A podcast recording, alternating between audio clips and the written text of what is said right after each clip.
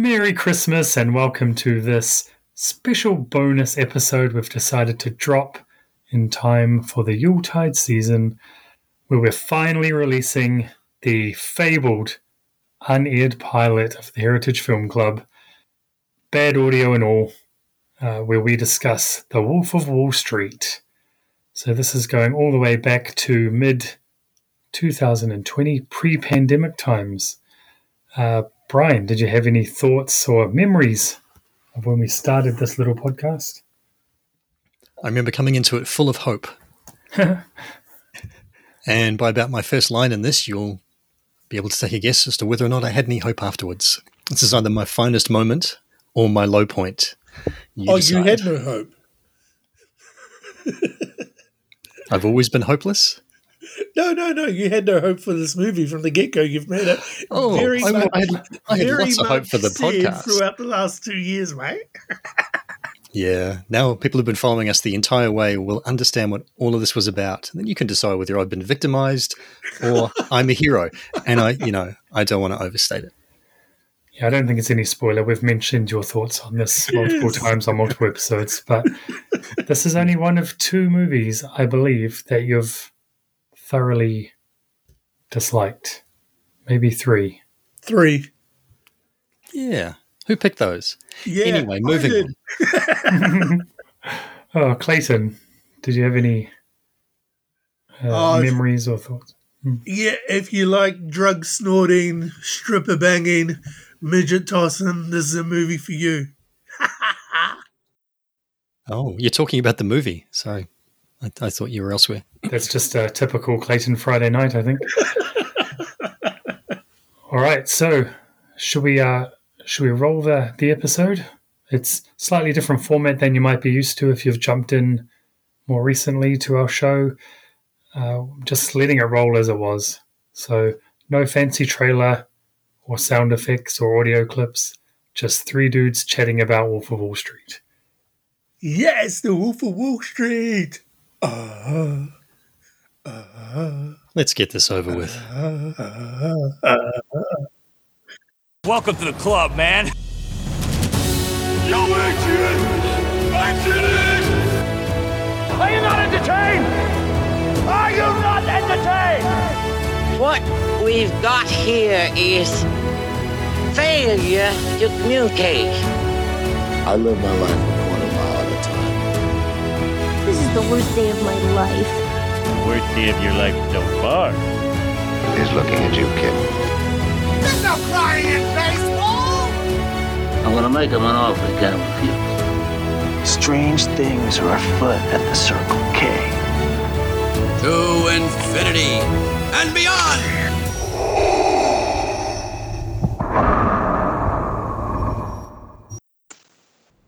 Some, maybe.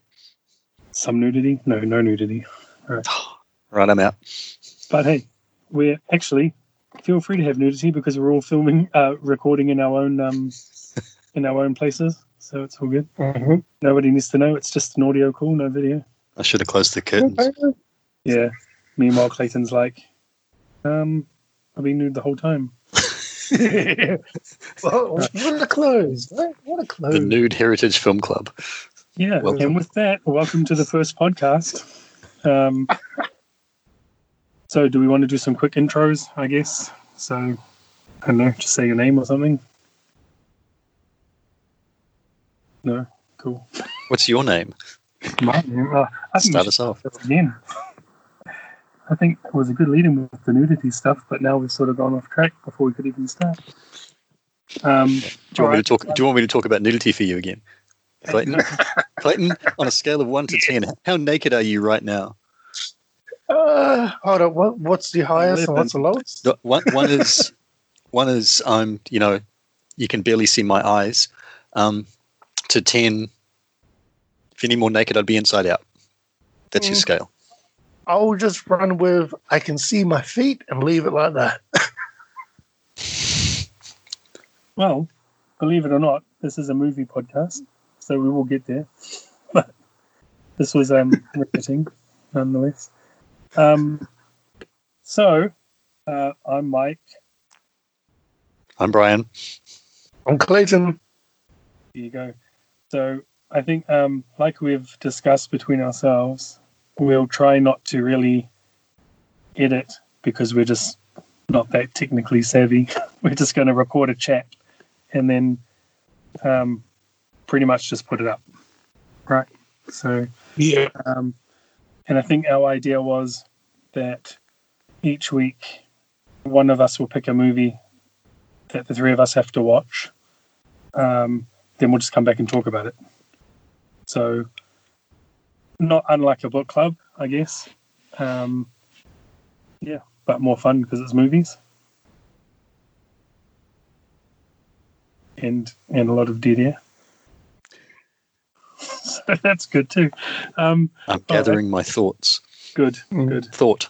because I um I actually watched the movie uh, almost two weeks ago now, so I took notes during it because I knew there'd be things I wanted to talk about that I'd forget. Um, I don't. We had to. We had to do notes. No, no, I did because it was two weeks Oh. ago, and there was stuff Okay. I talk about that I thought I'd forget if I didn't write it down. Um, how long ago did you watch it, Clayton?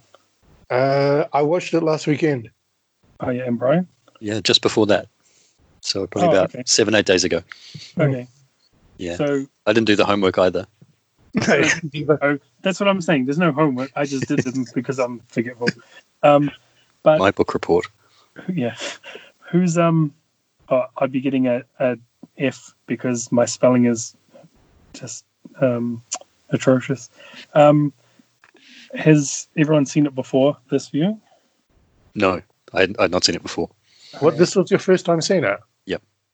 Oh. So that's a no from Clayton. Then you've seen it before.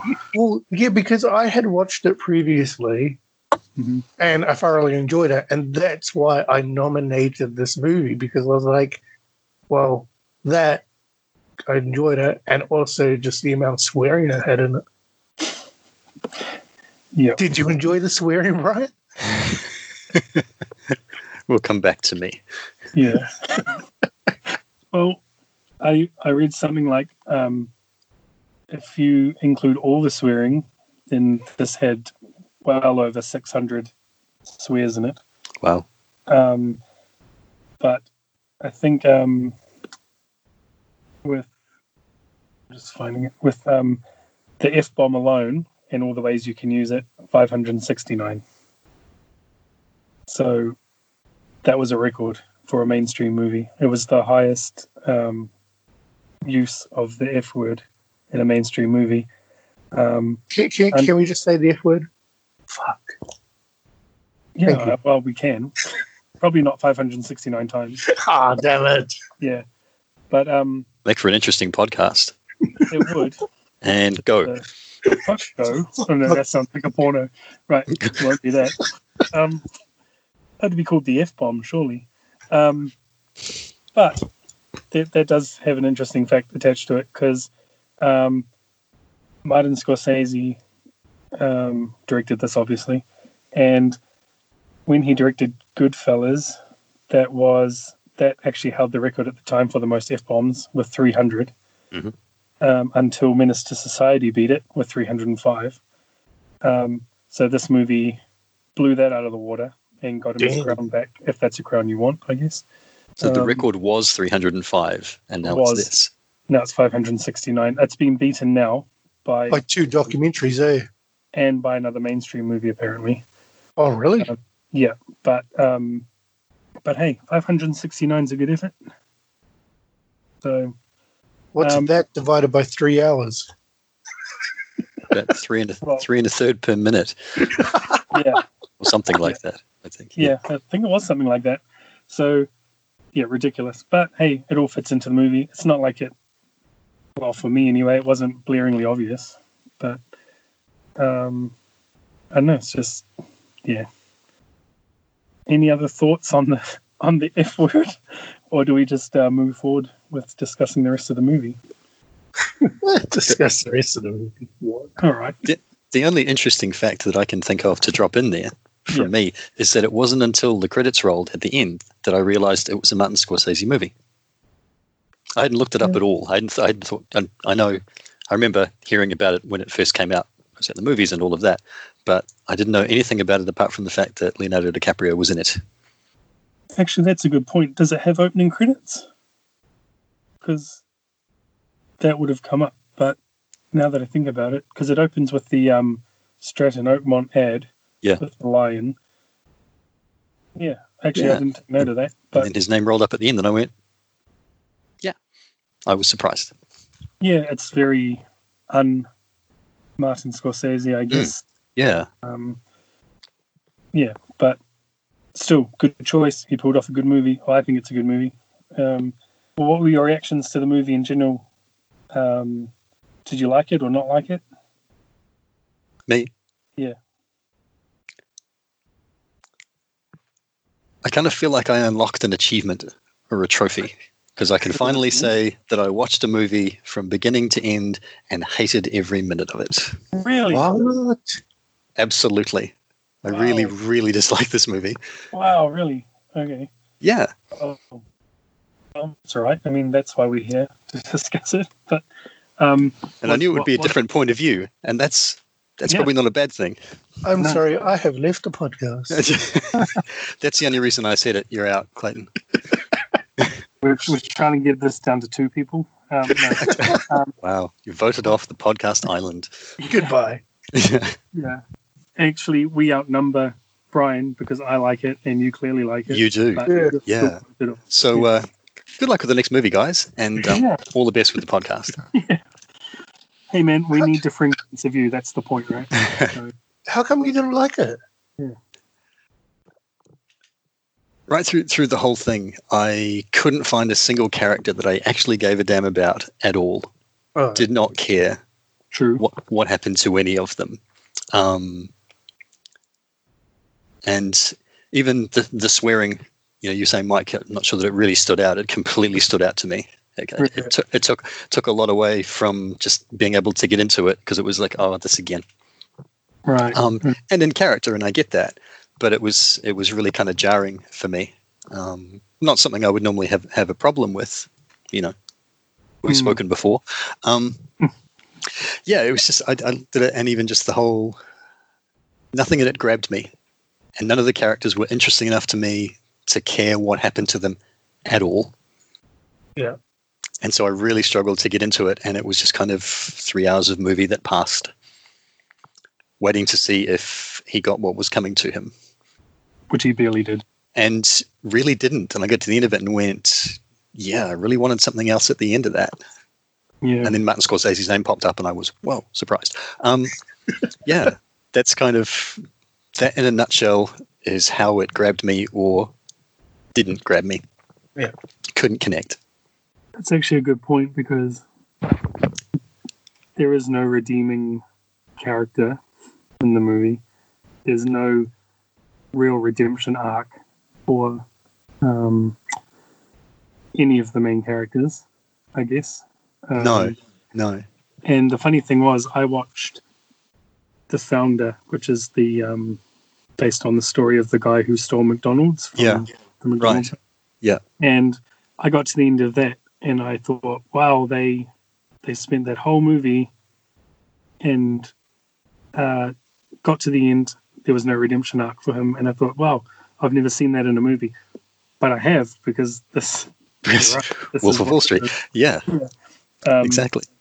Yeah, I found that bizarre, but I actually didn't think about that at all when I watched this movie. But it totally stood out when I watched The Founder. So that's um that's interesting. I wonder, and I- I hadn't thought about it at the time that I was watching it or thinking about it afterwards, but even now I wonder if it's because, or partly because, um, even the people that he effectively steals the money from, Mm. they're only ever on the phone. All you get is a voice. Oh, yeah. I think, you know, and there isn't really anybody who, like, even, even when, like, when his wife, um, you know, he's, he's cheating on his wife and they have that big scene in front of the hotel, you know, Yeah. and even then, she's been in a couple of scenes, and I'm going, I should kind of feel sympathetic towards you, but I don't. Yeah, she was underused heaps. She was Yeah, com- completely. Yeah. Yeah. and it just became, it was like, okay, she's here to kind of set this up, and then off she went, and then we got Margot Robbie. But then I wonder because um, obviously the amount of excess and and everything, which is the point of this movie, I guess. Yeah. You know? Yeah. Um, there was maybe they didn't want us to get attached to a character because then it would give us a negative view in a different way of Leonardo DiCaprio's character. Like, obviously, we have a sort of negative view, but we're going along mm. for the ride. Whereas if we were attached to her and then they had the breakup scene and we're like, oh, you're a dick. Like, yeah, and you've got two more hours of him being a dick yeah, but like that. Yeah. So this way it sort of didn't give us that and we could sort of keep going along for what was supposed to be some sort of fun ride in a way if you Yeah. don't think too much about who it's hurting i guess Yeah, maybe I, I guess so. I did wonder various parts whether I was supposed to be looking at it kind of as parody, you know, whether everything's sort of cracked up to 12, yeah well that's you know, funny the too. excess and, and the language and all of that kind of thing, just for the point of, just for it to be completely absurd. Um, Mm. And then he's he's they're almost like a figure of fun. You know, yeah apart yeah. from Jonah Hill, whose character I wanted to punch in the face the entire time. and I get that a lot with Jonah Hill. Really? well this one was even worse because the fake Oh. teeth were terrible Oh, first of all Uh. um and speaking of punching him in the face when when jon bernthal is in that scene um the punisher Mhm. um and punches him in the face Yeah. um that was actually real he actually punched him in the face really? yeah like for Oh. broke the, broke the dentures the the fake teeth I might have found something I like in this movie. yeah and apparently martin I should known at the time. filming he kept filming in real time to show his face swelling up so Oh, um so that was there you go someone did it for you um, now I'm a Jon Bernthal fan. yeah well yeah he was a good punisher so, He was. He's great in Ford versus Ferrari, by the way, if you haven't Oh, seen that. But hey, digress. because i haven't seen that yet so maybe we can talk about that movie on another podcast right. because because i actually that is on my list to watch i just haven't got around to it Nice. um yeah That's- so that, that's uh, kind of my review then. That's the, I'm gonna I'm lay that out there and rebuttal. No, no, that's all good. That's perfect. Well, Clayton, what do you like about it? Well, that's going to be obvious. No, well, I, I, like as I said, I enjoyed watching it the first time. This time watching it, I found myself doing two things. One, wanting to in, intake and a hell of a lot of drugs. And two, it was trying to decipher, like, because it's based on a book, it's based on his memoirs, yeah? Yes. So I'm trying to understand, like, how much of this is, like, legit true Yep. how much is it slightly true and how much is it just complete bullshit because we're trying to make a movie Yep. like i don't know if you can legitimately hire midgets to pick up and throw at something Not now. no but like even in the 90s like, no, like but like serious yeah, but like serious question you know like like i don't know is it just how the other half live when you got millions of dollars you can do Well- whatever you but like yeah is it completely like that or not Well, um, when we were watching, I was watching it with my wife, and when we were watching it, um, it seems we had the same thought at the same time because I was sitting there thinking the same thing. Like, is this really? Was it this excessive, or is this just to make the movie better? And suddenly she turns around, and she was obviously on her phone during the movie googling, and she said, apparently, it was even more excessive than what, they- Toned Yeah. down for the movie. it was tuned toned down for the movie. Wow. Um, one thing I did read online was that Jordan Belfort, uh, he his only problem with it was not all these things they depicted, um, but it was that they never depicted them doing actual work. And he said, of course, Huh. we actually had to do real work because otherwise we would have been um, shut down far earlier. Um, so where the movie made it look like a constant non-stop party, Mhm. he said it wasn't necessarily the case. But all the stuff, all the excessive stuff that happens, yeah um, was yeah underscored from reality. damn But I don't know specifically like the the little person thing and like specifics. I don't know what was real and what wasn't because I didn't go Mm. that far into it. But in general, the tone of it was played down. Because it's like pretty, like it, like pretty excessive, like night and day in relation to say an average Joe working a nine to five, and like even with the hey, I wish I could have a million dollars, what you would potentially do in comparison to what you saw in that movie. Mm-hmm. But no, each to their own, I guess.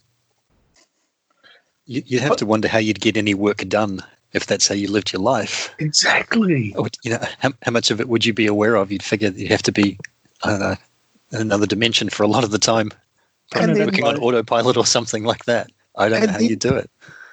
And then you have your group of say the the five the five main guys, Mhm. right? Yep. One of them's coming down, but the other the other ones are like, "Let's go," and you're just like, "Sweet, let's go." Get back up again, like Yeah. you know, And kick on how- again. yeah. Yeah, but that's why that scene at the beginning is really good when he's walking out of his house and he's explaining all the drugs he takes Mhm. in order every morning. So that sort of explains that as well. Um, It's still, you know, somebody passing something, and you're just like go along with the flow, and at the end of the night or halfway through the day, by the looks of things, you're just like going sky high. well, that scene at the beginning where um, uh, he crashes the helicopter, or Mm. rather, he lands the helicopter, I believe, and then later on you find out he crashed it. Mhm. Um, I loved the um, the pilot when he says, you know, he's saying pull up, pull up, whatever, and he lands it roughly. Um, the pilot's face never changes. It's like, oh man, I've done this a hundred times before. Like he's he's not shocked. I, that really stood out to me. Yeah. I was thinking that was hilarious. This is normal Jordan. He's like, oh damn Wow. it. This is just a Tuesday. Yeah, why do I keep letting him fly the bloody helicopter? It's um I thought that was good. And I like the way they did that with the um they did it a few times in the movie where you saw an event from Jordan's point of view Mhm. and then it showed you what actually happened. Yeah. The Lamborghini. That yeah, The so that's going to bring me to um I'll talk about that later because in the favorite scenes part, but um yeah, that that one specifically was hilarious. Um so yeah, I don't know. I I liked it. I I feel like um probably not for Brian after what he said, but I think it doesn't really feel like 3 hours. It's not like a draggy 3 hours. It sort of moves quite briskly. Um obviously if you hate the movie it's going to feel like 3 hours or more. Yeah. Um but um I think I enjoy it for what it is. I mean, I know we shouldn't be rooting for douchebags like this, but I mean that's the point of the movie, right? Like it's not like we're rooting for them in real life or anything. We all know he was a dick and he screwed people over, but um, I thought there was some really good um, performances in it. Um, I thought Leonardo DiCaprio did really well. Like he was really well. Yeah, I can't say because Brian's going to just disagree because of what you said, but um, no, I, and actually, to, to be fair, just to, to, to cut in, I'm big fan of Leonardo DiCaprio. Yeah. If you're gonna if you're gonna play that character, if that's you know that's the way it's written, Mhm. I couldn't fault him for the way he played it. You look at it and go, "Wow, if you really really want me to hate me, to hate you, or just to feel contempt for you, or whatever, this is probably a good way to go about it." Yeah. Um, yeah, no, I, I wouldn't. Yeah, Jonah Hill, on the other hand, can't stand him. Um, but the, Leo very rarely plays a bad guy. yeah, well. yeah, Um, that, that's true. so I think he pulled it off. In my opinion, this is the movie he should have won the Oscar for before The Revenant, but he um he lost it to Matthew McConaughey for um, Dallas Buyers Club, uh, which he filmed around the same time. Ah, Which is why in this movie Matthew McConaughey looks so thin. Uh, because oh he, wow, that makes sense. Okay, Yeah. I didn't know that. Filming, yeah, he'd been filming that movie where he's got, um, I think it was HIV, and um, he lost a whole lot of weight for it. His character, obviously, Mm-hmm. and um, and then he came over to film this, and so that's why he looked so thin. But but gives one of the best scenes as well. That's probably tied for my favorite scene, the um, the lunch in the World Trade Center with with Leo. Um, but yeah, I don't know. I I enjoy the movie for what it is. Um, I think it's a fun ride to watch Hmm.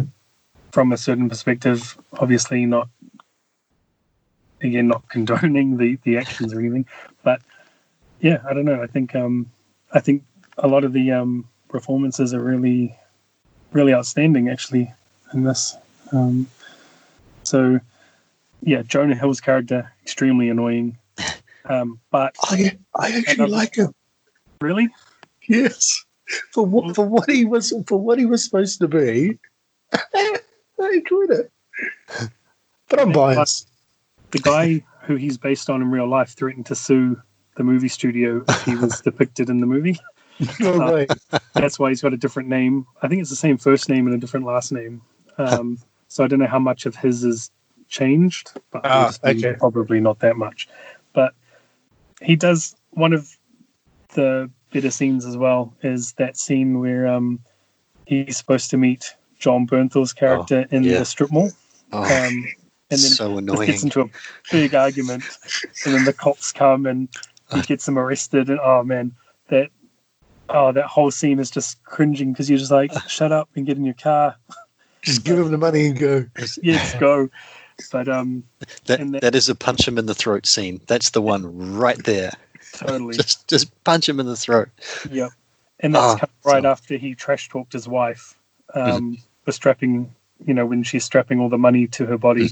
Yep. um, which was actually quite a well written scene. But um, yeah, probably not the most likable character. Um, but I guess that, again, that's the point. Um, I did like his intro though, where he's where he meets him in the diner, and he just says, Yeah. "I'll quit my job right now if you show me your pay slip," and then cuts to uh, to him quitting. He's Um, the fun, he? Yeah. Um, yeah.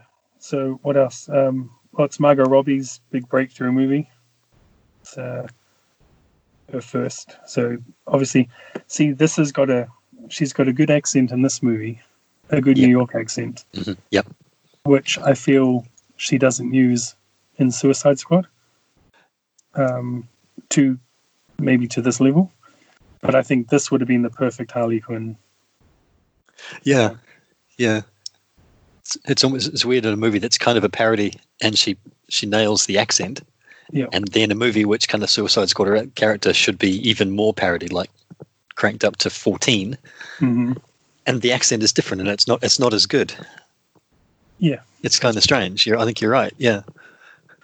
um, this um, when she filmed the the nude scene, she um, she was actually it was scripted, and she was told she can wear a um, uh, like a bathrobe or something, um, but it was actually her idea to to go nude because she said the whole point of this movie is it's excess Yeah. and it's over the top, so my character has to be nude. But then when the movie came out, she was telling her family that um, first that there were no nude scenes in it, but then she realized they were going to go and see it. So she started telling them that her head was CGI'd onto a body double. Uh, for ages, she told people that, and um, but now obviously it's come out that it really was her. She admitted it later on. Um, but this is the movie that launched her career, man. So, so got to give it that at least. Wow. Well, if you're a fan, which Brian probably isn't, I guess. I'm a fan of Margot Robbie. Oh, you are. Yeah, I, I like her. I've seen her in quite a few things. I think she's really good. Yeah. She, and she does nail the accent. You're not, you're not wrong. Plays plays an American really well, at least from the point of view of a Kiwi. Yep. Well, yeah, that's right. We're, we're not Americans, but I think she pulls off that New York accent outstandingly. Yeah. Um, um, another couple of things I noted was, um, man, there's some really good cameos in this movie that I forgot about. Um, so, uh, Jon Bernthal was one. Obviously, it's not really a cameo. I guess he's a proper part. Um, but um, Rob Reiner was playing Leo's dad. I movie. liked him. He was funny. Yeah. So he's obviously um, a very famous director. Um, and uh, Jon Favreau, also a famous director.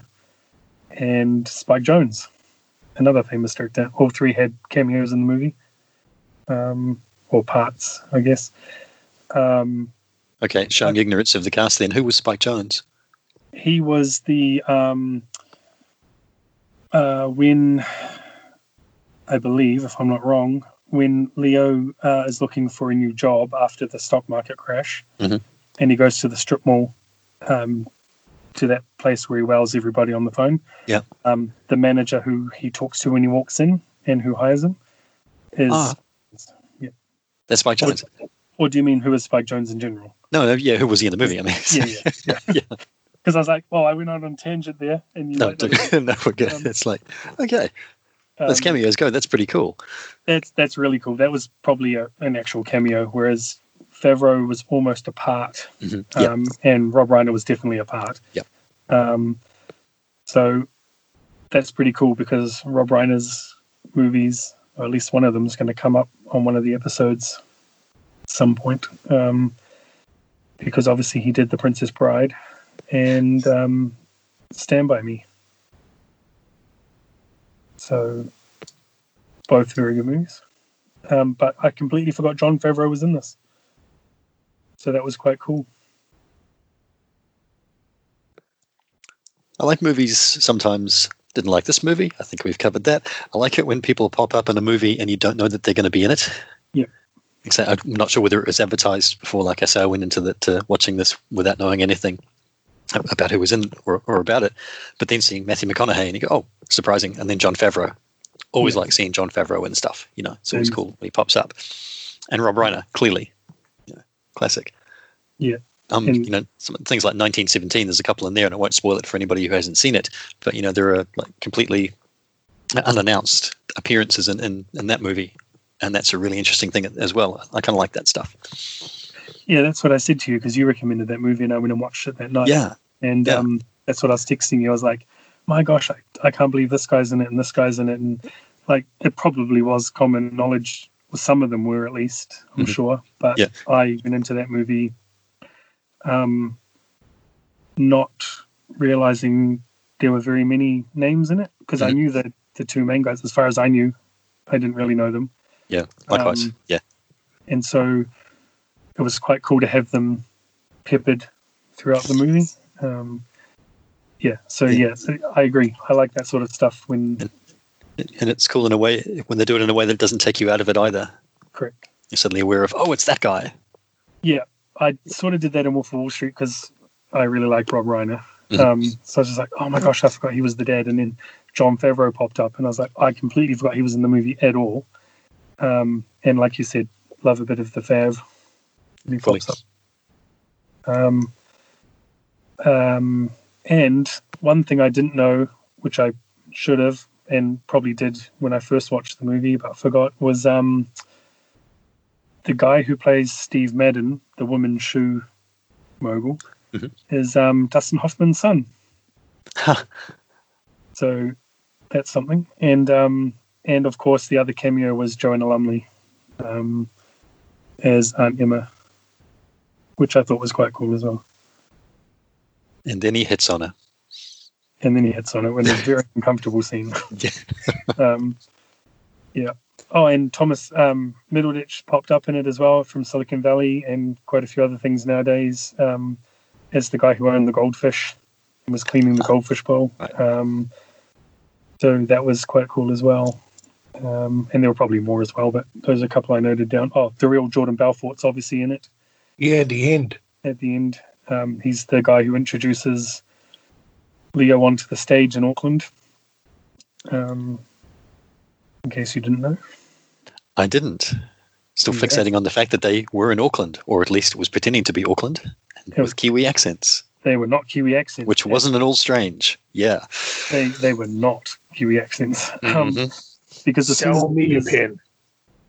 Yes, so that's a good scene too. Um, especially the first time they do it in the movie, where uh, is it Jon Bernthal's character? Um, Yeah. the one who answers correctly. One of the answers, yeah. Um, uh, what else? They could have Yeah, found a lot right. of Kiwis. Hollywood's full of Kiwis. It is now. It's full of Kiwi actors all over the place. They could have just picked one. This is only like um, Vocal coach. did come out 2013, so it's not that long ago. Yeah, Um, True. But there were some shocking accents. I think one was very Australian. Um, and I think one was. Geez, I don't even know what the other one was. They definitely weren't Kiwi accents though. No. So that probably only matters to us because It does. It's it's like when you watch um, uh, Star Wars Episode Two, if you're so inclined, um, and Temuera Morrison and the kid who plays Boba Fett um, really sticks out. Yeah, I'm just going to roll up into a ball right now. You guys keep talking. Yeah, yeah.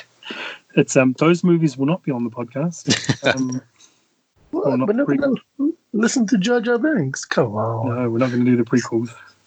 oh gosh.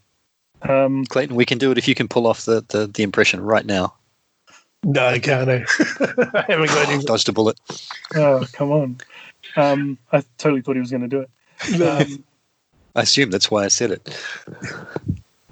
So, all right, what else did I write down for my um, thing? Oh, one thing that took me out of it was Leo's fake tan. My gosh, never seen that guy so brown. Um, one uh, things you couldn't get away with now as well. Um, that um, they pay that that receptionist or whatever she is ten thousand dollars to shave her head, and then say she's using the money to get breast implants. That she's promised to do that. Um, they don't even shave her hair nicely. They leave all these strands hanging off it. It's terrible. Um, uh, what else? Um, the I thought it was quite funny, and I wonder if it's real as well. They and we're going to drop an f bomb. They had to make the workplace a fuck free zone. Thought that was that was quite funny. Um, the dwarf scene that's just really fucked up. Um, the the scene where Rob Reiner walks in on their meeting, yelling at him for spending twenty six thousand dollars on a dinner. Um, I'm just in there going, "What do you spend twenty six thousand dollars on? How is a dinner twenty six thousand dollars? My gosh!" Um, but also, what if you knew you were being a dick, like, and throwing all this money around and on hookers and twenty six thousand dollar dinners? Would you really hire your dad to be the the money manager? Yeah. It just, That- I mean, he took it well. So, He did. It stood out in a really weird way. It's like your dad standing there watching you doing all of this stuff and he just lets it go. exactly, and then he yells at you, and then sort of has a heart to heart afterwards. Okay. Yeah. Um, Bonding time. Father son bonding. I completely forgot about the um, the gay orgy scene. So that um, Oh yes, when they walk back into the apartment. when Margot Robbie walks in, Yep. Um, drops her shopping bags and everything. Completely forgot that was in the movie.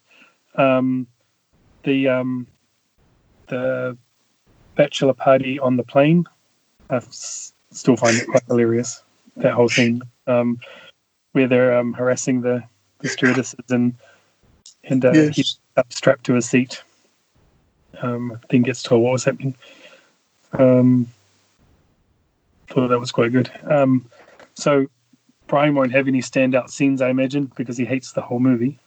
But um, do you have a favorite scene, Clayton? Or Well, you've you've mentioned three of them. Um, the first one was when they first meet Jonah Hill in the Yes. diner. Uh, the second was the interaction with the dad in the office, with the um, yeah, with the dinner, and then also trying to explain that they're ordering hookers. Um, and then the third is the airplane scene.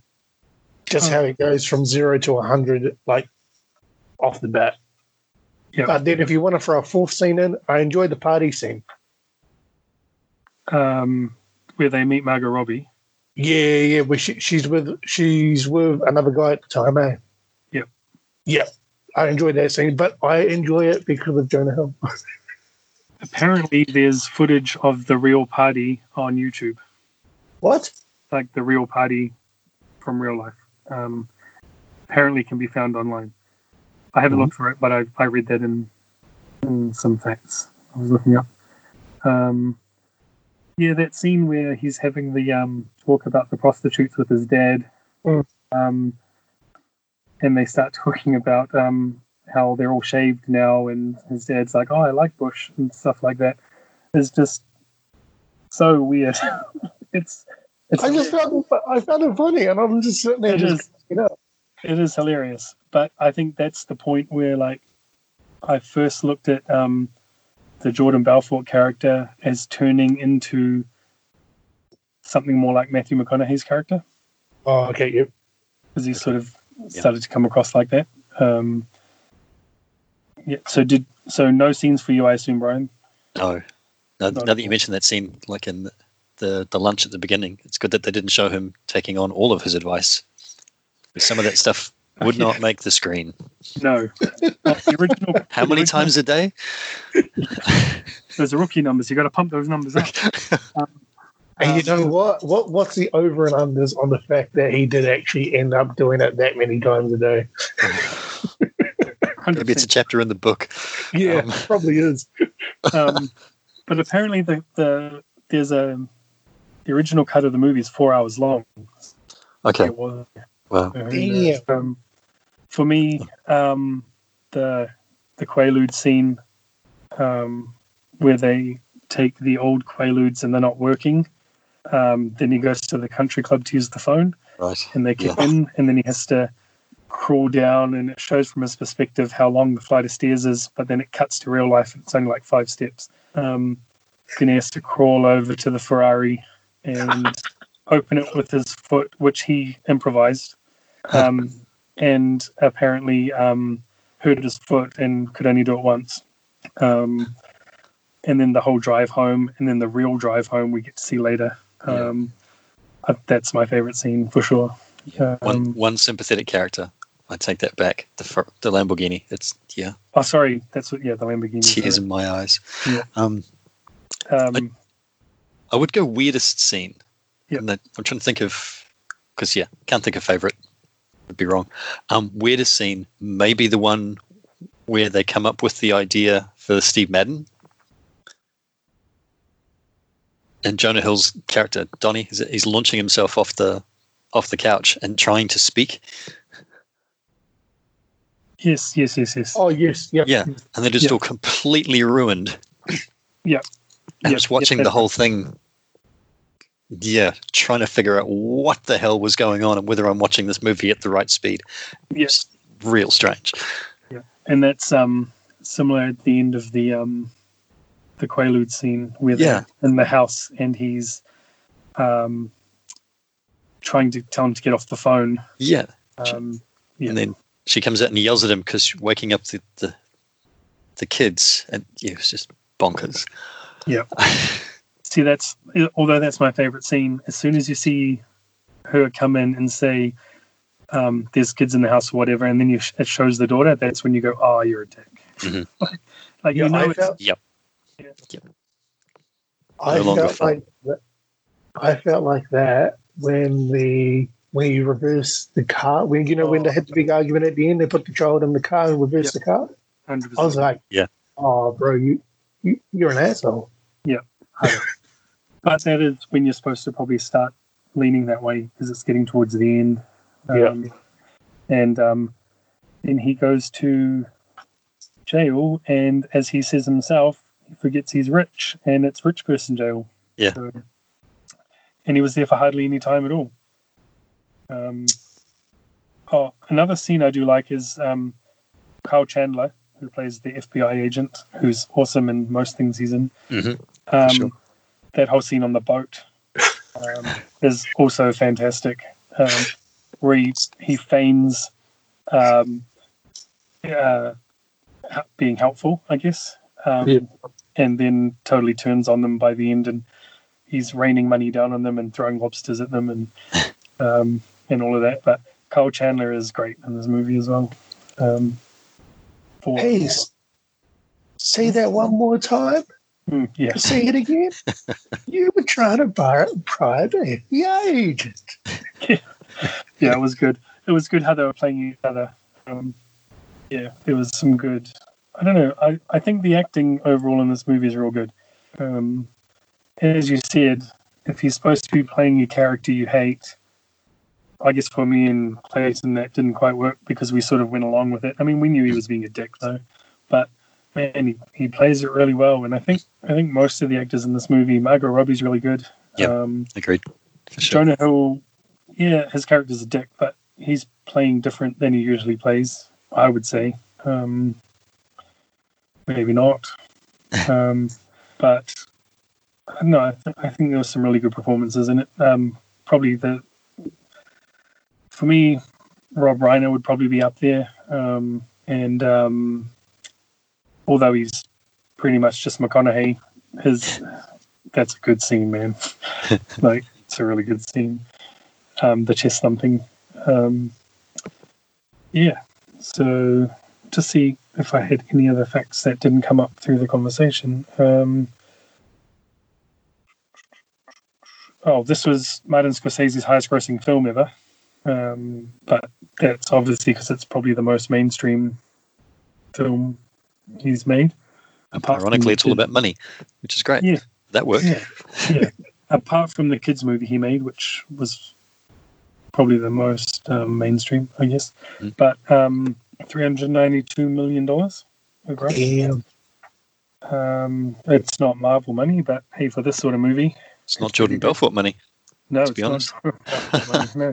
But I read that apparently the reason they got away with as much as they did was because it was independently financed. So Ah, my understanding is Universal, or whoever it was, I think it was was it Universal or Warner Brothers, um, didn't actually uh, pay for it. It was financed other ways. Um, sure as hell not a Disney. no, definitely not Disney.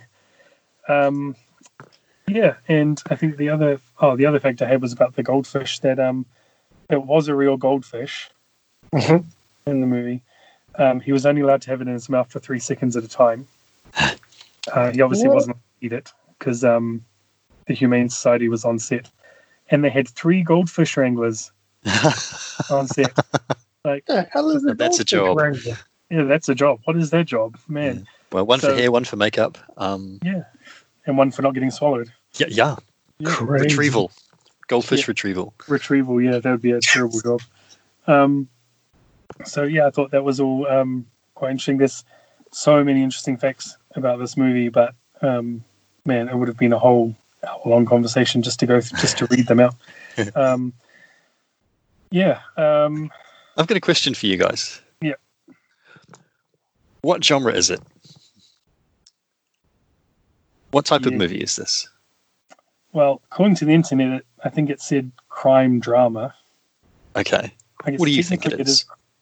Uh, Is Yeah. it comedy, drama? I would have said Some- comedy, but it's the, the what's the see? I, I'm not a movie buff, so what's Comedy the genre drama. when it's like an autobiography? They turn that into a movie. biography. biopic. Yeah. Yeah, I like a comedy version of that. As a biopic. I think um, comedy drama probably because it's not a straight up comedy. Um, yeah, I don't know. It's it's hard to. That one doesn't really fit into a nice category, or it doesn't fit neatly into a category. I guess. What do you think? because it's kind of weird, isn't it? Because I think if, if you take it, if you take the, the stuff which is just really, really absurd, Mhm. really crazy out of it, and if you just read through, if you read through the plot, you'd look at it and go, "This could be really dark." Yeah. you know, some really dark stuff going on. Um, which maybe is why the stuff with like when he's reversing the car and he, and he hurts his daughter and all that sort of thing stands out. Or you could look at it and say, "Well, it's a comedy." If you didn't know that it was real, Yes. It's, I, yeah, I couldn't couldn't kind of pick it in, in my head what genre I would put it in if someone said what kind of movie is it. You know, Yeah, that's a good point because yeah, if if it wasn't based on a real story, Mhm. total comedy. Uh, Yeah. Except those dark parts, which Mhm. be even weirder yeah, um, in that case. Um, and I want to. I'm wondering now, and I probably should have looked it up before, but when he, because he, pretty sure he won the Golden Globe for Best Actor, but I don't know if it was the Best Actor in a Drama or the other. I think it's the Golden Globes that has the um, Best Actor in a Comedy or Musical, Mhm. yeah, which is the one that The Martian was up for. Strangely, because that's far less of a comedy than this movie. yeah, very Um, much so.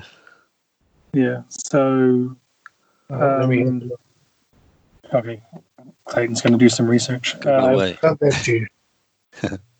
but um, it's um, yeah, it's interesting. He won the Golden Globe and then lost to um, to McConaughey, um, not uh, unrightfully, because um, Matthew McConaughey did a good job in his movie, but also cool that he pops up in this movie, which is um, the one he beat Leo for the statue. Um, Leonardo DiCaprio was paid $25 million to play the role. He was the one who I believe got the rights to the book, so it was going to be his role anyway. Um, and um, it was a quarter of the budget, his fee. Um, Jeez. and it made him the highest paid star of the year because $25 million for a role is. One go.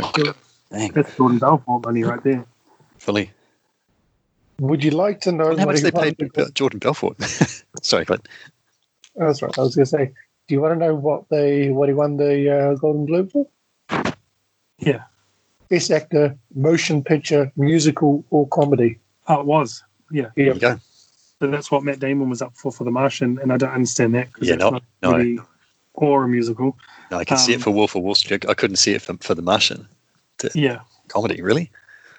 No, that was bizarre. Um, that um, yeah, that's interesting. And then yeah, lost the Oscar because the Oscar only obviously has the one category, so um, couldn't score it the second time.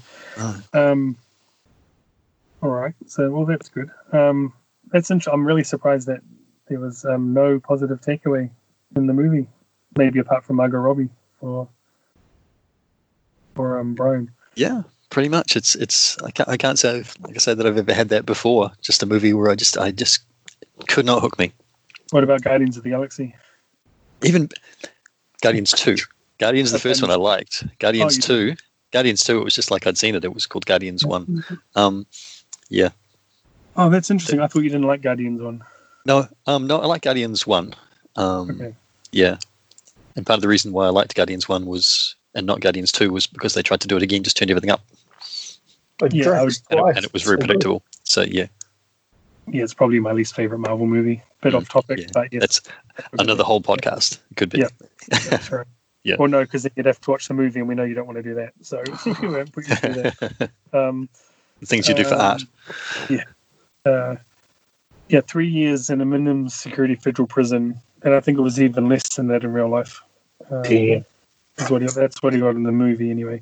Yeah. Um, one other thing that I thought was quite um, quite good was when the um, he forces the captain of the yacht to to go to Switzerland or where? Oh no, to um, is it Uh, was it Monaco, Monaco they were going to? Monaco, Monaco, yeah. And um, and Margot Robbie's like, no, don't do it if the the captain says we can't do it or whatever, and he forces them into it basically. Mm-hmm. Then obviously they get into shit because they get into a massive storm. Yep. Um, but my favorite thing is um, that as soon as they're rescued, uh, is it when they're rescued or they see their rescue plane coming in and it explodes in the sky. Yeah. Um, and I thought, oh, that's just fantastic because even if they got rescued by the plane he called, they would have died. They would have died anyway. Yeah. Yep. So that was quite good too. Um, See, Jordan Belfort actually tells that story, um, like the real version of that story on his own podcast. It's actually quite an interesting story. oh, really? Oh, he's got a podcast. I didn't know. That. He's got yeah, he's got a podcast that comes out I think once a week. Still currently running. Wow, crazy. um, one one other one that I had written down was um, a Rob Reiner one was that whole scene where he is uh, is he wearing the wire at that time, and he goes and he quits his job in front of everybody, um, and then fakes them out, and at the end he says, "I'm not going anywhere. I'm staying," and it's Rob Reiner's face in that scene where he's like, "Oh, for fuck's sake!" like he just he thought his son was getting out. Yeah. Everyone totally bought it. People were crying, and then he turns around and goes, "Nah, I'm not going to drag anywhere." me out of here." Yeah. And just Rob Reiner's reaction is just uh, on point. So good. Um, yeah. So, what else is to say about the movie? Not much, I guess. So, right. Well, does anything? Uh, okay, so in terms of, um, I was going to have a thing where we talk about um, favorite scene, which we did, um, and then MVP of the movie, whether it be the director, the sound guy, the, an actor, um, whoever. Um, Cocaine. Is okay. So Clayton's MVP is cocaine for this movie, and and ludes. It should be ludes over cocaine. yeah, well, well both because both play a big part in this movie. Um, any MVP for you at all? I'm going to go Jon Bernthal purely because you told me that he snotted him on the nose for real. Yeah, fair enough. That'll do me. I like Yeah. that. It's a good, Um, good, solid Punisher moment. Yeah, it is. Yeah. Um, I don't know really because um, I think Leo was really good. I think McConaughey was really good for his scene. Um, Rob Reiner maybe or Margot Robbie because obviously this is what then launched her into everything else. Um, so yeah, I'm going to say one of those two probably. Whoever came up with the soundtrack also was pretty good. Um, had some really good songs in it. Um, I think I'll go with. Um, man, I'm going to go with Rob Reiner. That guy was awesome. Good call. Um, right. So the last thing would be to recommend the movie. We know what Brian's going to say. Um, but Clayton, recommend. I mean, for for what it is, yeah. I mean, as long as you're age appropriate, yeah. Give it a whirl. I mean, you're not going to sit down and let your kids watch it. Well, you might. Oh no, no, no.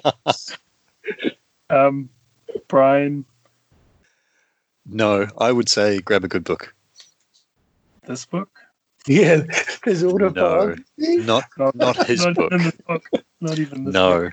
no. Oh, man. Um, I, yeah, probably not. I no, I'm gonna say yes. I think there's still some some fun in it, and there's some really good performances in it, and I know. I still like it. Um, yeah, I don't know. I'm I'm not going to go into the whole moral grey areas and stuff of the characters, but I don't know. I think it's a fun movie. So yeah. Well, that's it then. What are we What are we watching next? Well, that's the next thing. So that's how it's going to work. So we'll talk about a movie, and then at the end, whoever's turn it is is going to tell us what our next movie is. Um, so I think it's Brian's choice for the next episode. Did you have anything in mind? I do indeed. I was wondering whether to go drama or comedy. Mm-hmm. And now that we've figured out that Wolf of Wall Street is a comedy, Oh no, we got drama. I'm going to go drama. Oh, So you can have the one that you were wishing for, Clayton, another time. oh yeah. Next time round, let's take a look at the Hurt Locker. Oh, interesting choice. Has anyone? Have well, obviously you've seen it. I've- um, I've only recently seen the Hurt Locker, which is exactly why I'm going to recommend it as so something, you to something watch to watch. I want to see what you guys make of that. Are you going to watch it again, or have you watched Yeah. it? Re- I think I'll watch it again. Yeah. have you seen it, Clayton? I don't even know what the Hurt Locker is. Okay, well, good. There you go. Um, it's got Hawkeye in it.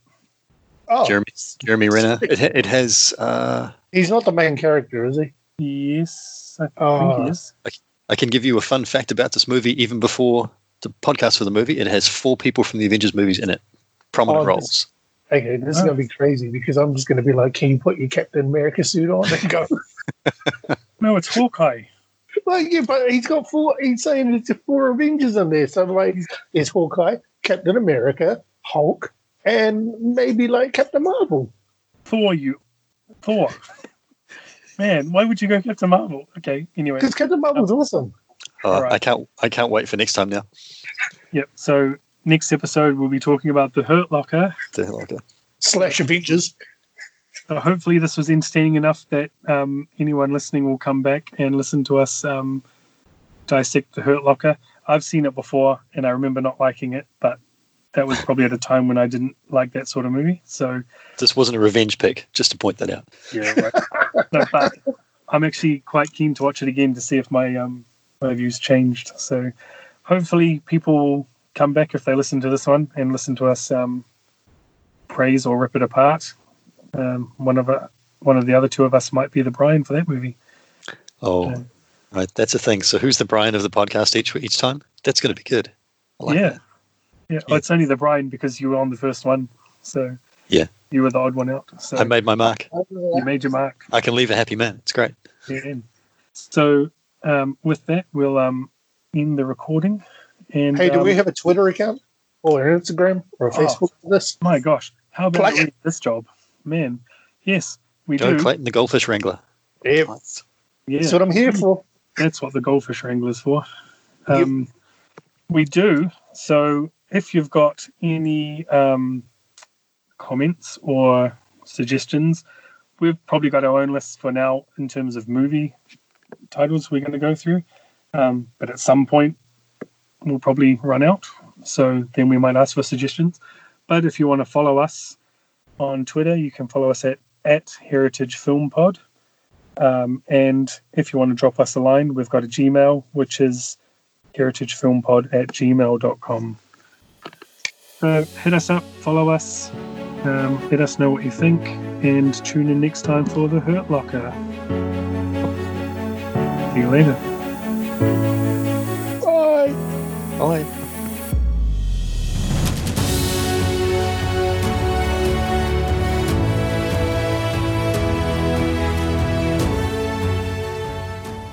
That's the end. Thanks for listening.